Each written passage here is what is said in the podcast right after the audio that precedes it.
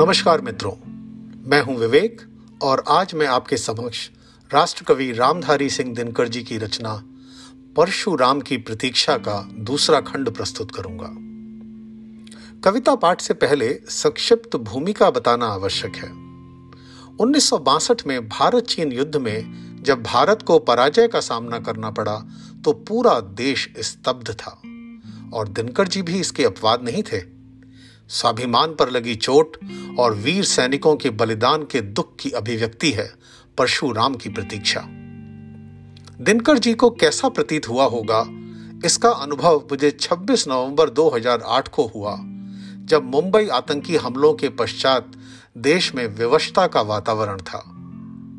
ऐसा लग रहा था कि कोई भी, कभी भी हमारे नगरों में आकर हम पर आक्रमण कर सकता है और हम कुछ नहीं कर सकते। तब ये एक बार पुनः स्मरण हो गया था कि शांति के लिए शक्ति और शक्ति प्रदर्शन अनिवार्य है। और तभी आरंभ हो गई थी एक प्रतीक्षा। आशा करता हूँ कि आपको यह कविता पसंद आएगी।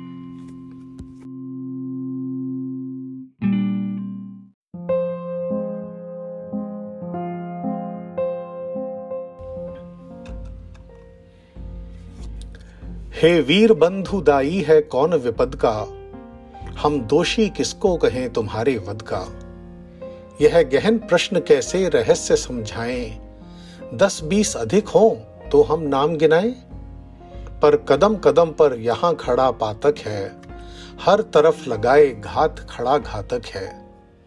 घातक है जो देवता सदृश दिखता है, लेकिन कमरे में गलत हुक्म लिखता है? जिस पापी को गुड़ नहीं, गोत्र प्यारा है, समझो उसने ही हमें यहाँ मारा है। जो सत्य जानकर भी ना सत्य कहता है, या किसी लोभ के विवश मूक रहता है, उस कुटिल राजतंत्री कदर को धिक है। यह मूक सत्य हंता कम नहीं, वधिक है। चोरों के हैं जो हितु ठगों के बल हैं, जिनके प्रताप से पलते पाप सकल हैं। जो छल प्रपंच सबको प्रश्रय देते हैं, या चाटुकार जन से सेवा लेते हैं, यह पाप उन्हीं का हमको मार गया है। भारत अपने घर में ही हार गया है। है कौन यहाँ कारण जो नहीं विपद का? किस पर जिम्मा है नहीं हमारे वध का? जो चरम पाप है हमें उसी की लत है। दैहिक बल को कहता यह देश गलत है? नेता निमग्न दिन रात शांति चिंतन में, कवि कलाकार ऊपर उड़ रहे गगन में। यज्ञाग्नि हिंद में समिद नहीं पाती है, पौरुष की ज्वाला रोज बुझी जाती है।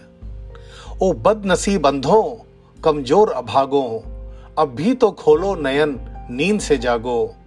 वह अघी बाहुबल का जो अपलापी है, जिसकी ज्वाला बुझ गई, वही पापी है।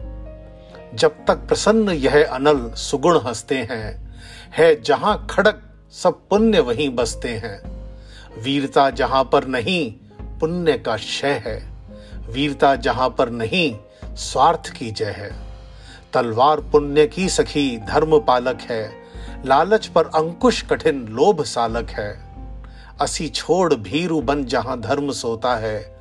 पातक प्रचंडतम वहीं प्रकट होता है। तलवारें सोती जहाँ बंद म्यानों में, किस्मतें वहाँ सड़ती हैं तहखानों में।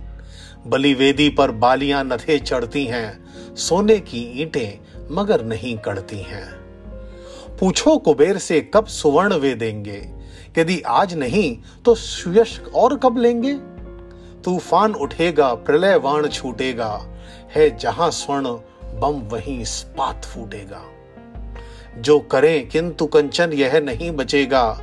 शायद सुवर्ण पर ही संघार मचेगा। हम पर अपने पापों का बोझ न डालें। कह दो सबसे, अपना दायित्व संभालें। कह दो प्रपंचकारी कपटी जाली से, आलसी अकर्मठ काहिल हड़ताली से। सीले जबान, चुपचाप काम पर जाएँ।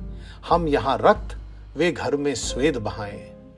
हम दें उसको विजय, हमें तुम बल दो। दो शस्त्र और अपना संकल्प अटल दो। हो खड़े लोग कटिबद्ध यहाँ यदि घर में। है कौन हमें जो जीते जो यहाँ समर में। हो जहाँ कहीं भी अनय उसे रोको रे।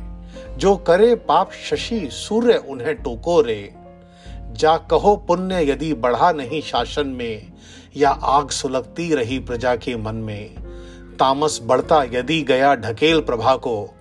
निर्बंध पंथ यदि मिला नहीं प्रतिभा को, रिपु नहीं, यही अन्याय हमें मारेगा, अपने घर में ही फिर स्वदेश हारेगा।